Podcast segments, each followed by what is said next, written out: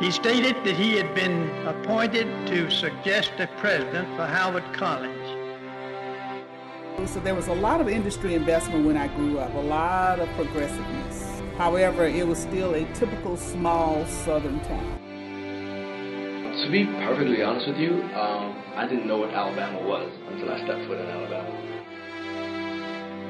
I was not greeted by hecklers. I was greeted by Martha and Cox.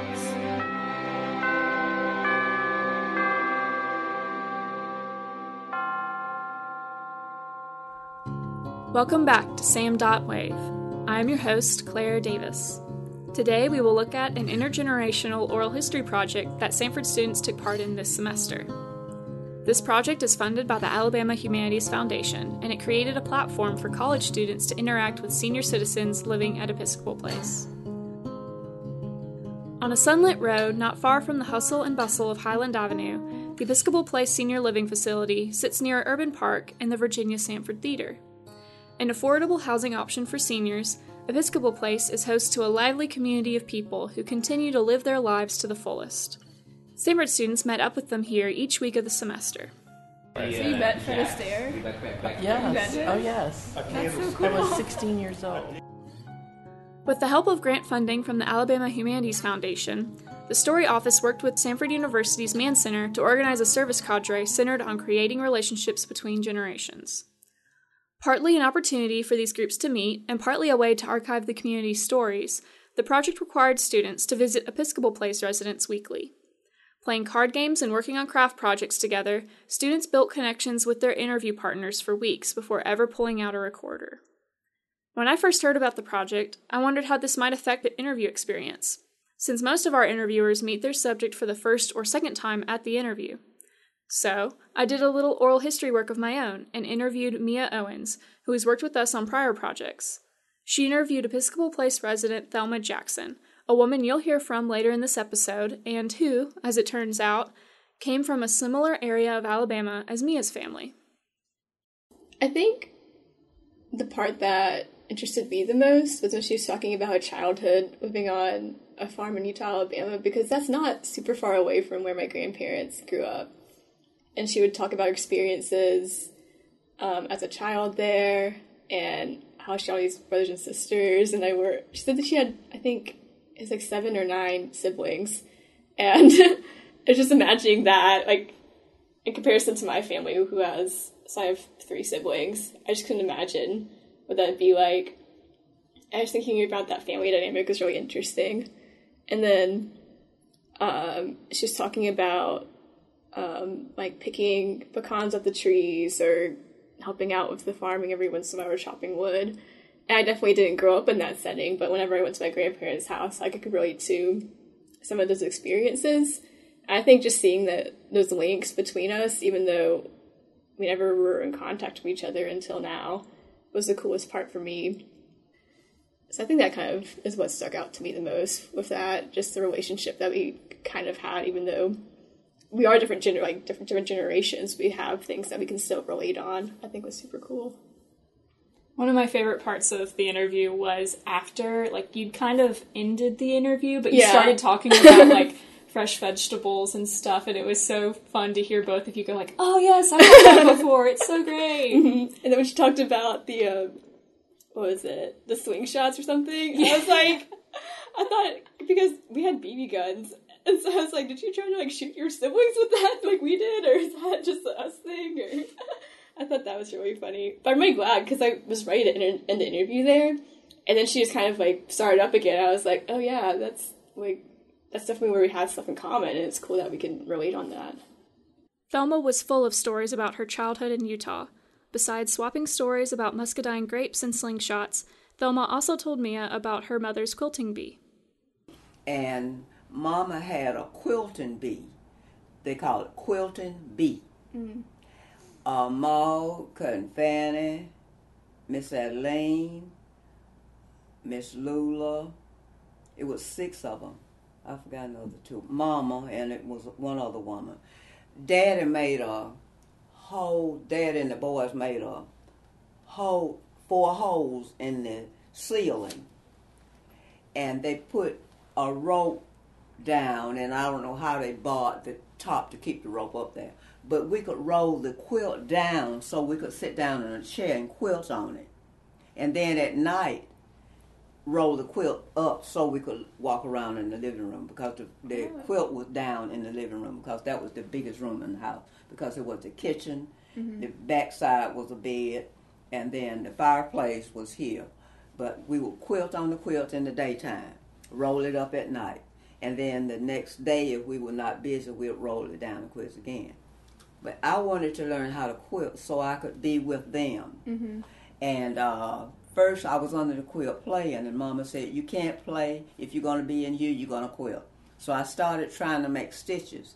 Every day, they would look at the work I had done and pull it out.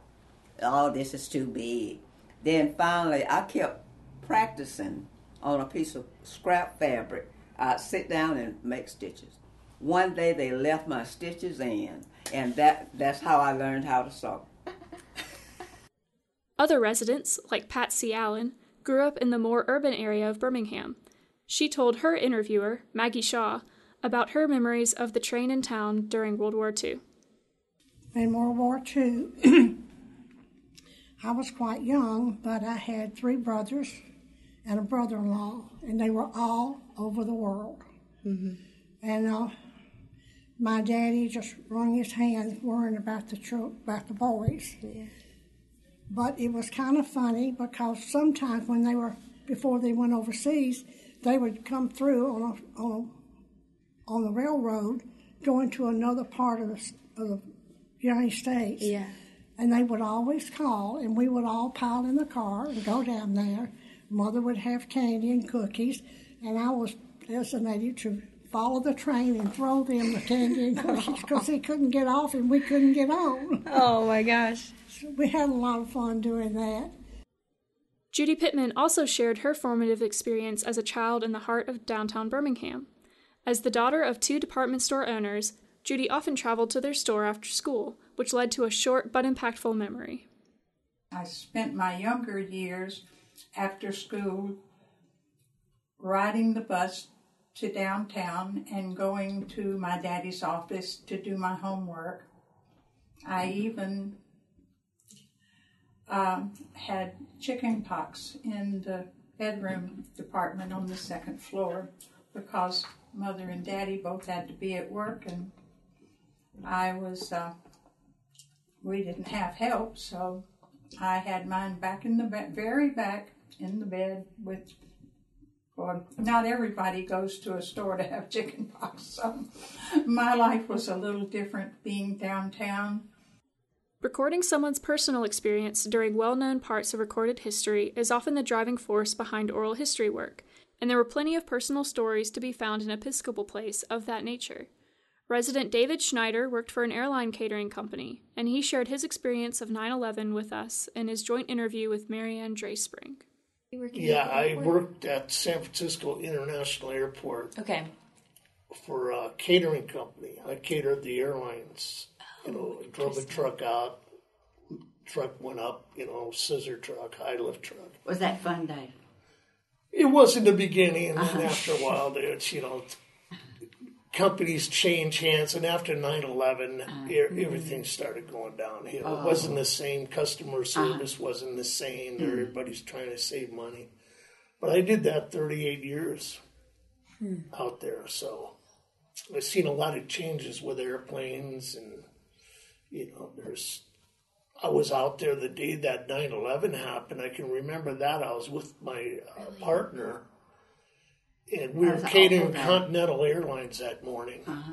and we we go out with two trucks, and you have three three flights in one truck, the meal carts and whatnot, liquor carts, two in another one. We had done four, one, two, three, four flights already, and we're doing our last one.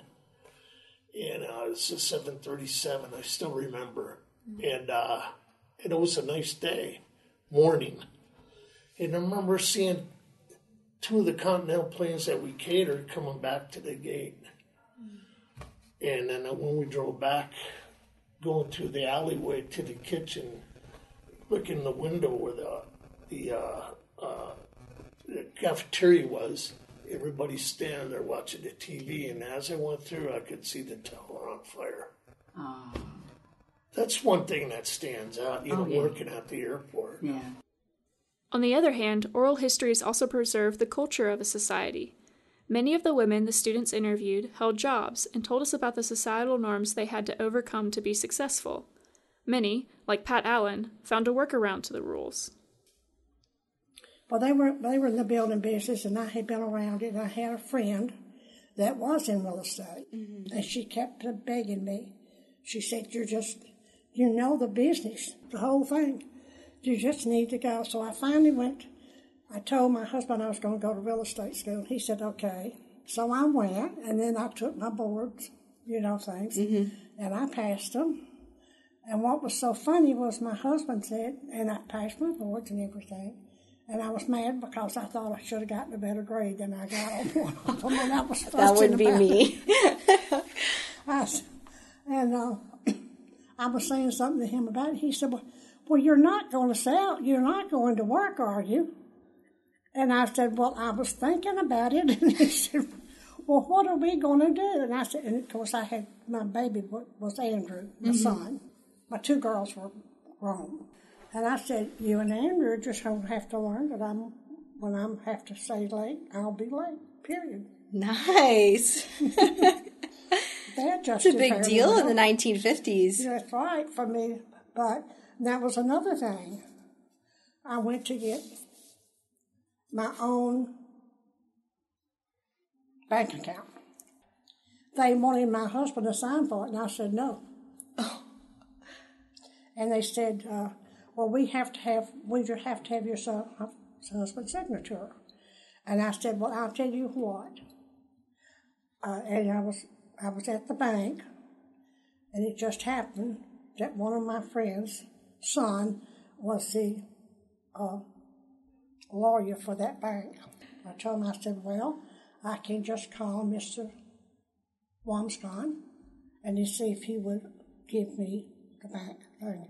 And they said that won't be necessary. Wow. I learned to take up for myself. Yeah, you did. And see, some of the girls that were a little bit older than me, they kept telling me, you need to get something so and so done. You need to get so and so done because really, women, women were not were. I was, they were second in second place. Yeah. They're not now. You know it. I wish we had time to go into all the stories we collected. Judy Pittman's experience owning her own clothing store, Marianne Drayspring's relationships with the people she used to counsel, and Thelma Jackson's adjustment to urban life as she taught home ec skills at YMCAs all spoke volumes about the people they are and how they lived their lives according to the values they were taught as children. Listening to these stories as I prepared this episode made me realize how many vibrant, interesting people can live in one apartment complex downtown, and I only got to meet them over at recordings. I can't imagine what a blessing it is to the students in the project who are continuing to meet with their interview partner for the rest of this semester. Which brings me back to Mia's interview. Since she's worked with us before on more academic research projects, I also got to ask what stood out to her from this project, and her answer exemplifies one of the reasons we began this project at all to start conversations. I think overall, I'm just really grateful that you guys had this project and I got to just experience that through getting to go to Episcopal Place and getting to get to know the people there. It's interesting to hear about they they still have uncertainties about things and they still have things they want to do and they still have you know dreams they want to achieve. And I think that's just really encouraging. And I think it's just cool to be able to be like hear about their experiences and then feel encouraged by whatever is going to come after college because they've lived through that and they have all this advice that they can share with you. And they're just so happy that we're interested in getting to know them. I think that's what surprised me the most was when she was talking about how she was like really glad that i treated her as a person. Because i guess that you don't if you don't have family nearby or if you're just like living in this community you kind of feel isolated. It's like getting to hear that she was really like flattered by the fact that we were willing to go and talk to them. I just thought it's just such a simple thing to do.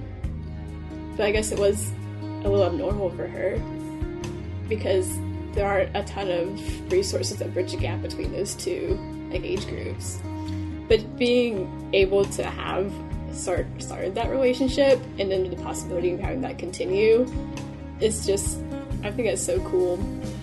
Because it's not we didn't just come and say oh we're doing this project okay bye it's something that I think could like potentially become a lasting relationship or it's kind of a it's a reciprocal thing. It's not us as Samford or a story coming in and just like getting a story and then leaving. It's something that's definitely more relational. We would I remember when the scuppernongs were in season pick them and you're supposed to eat Yeah. them but you couldn't eat the skin because they were too tough Yeah. Take them off the vine and eat them. Mm-hmm. And I was eating cucumbers the other day, Mhm. and uh, I thought about Daddy used to pull them off the vine and wipe it off on his shirt Yep. tail and bite it, start Mhm. eating it. Yeah. Uh-huh. And then for the okra, I remember they had to. I think my grandfather wore gloves because. Thanks for listening to this episode of Sam Wave. Until you hear from us again, make waves! Our theme was written and produced by Samford student Carrie Joyner. The interview with Mia Owens was conducted by Claire Davis.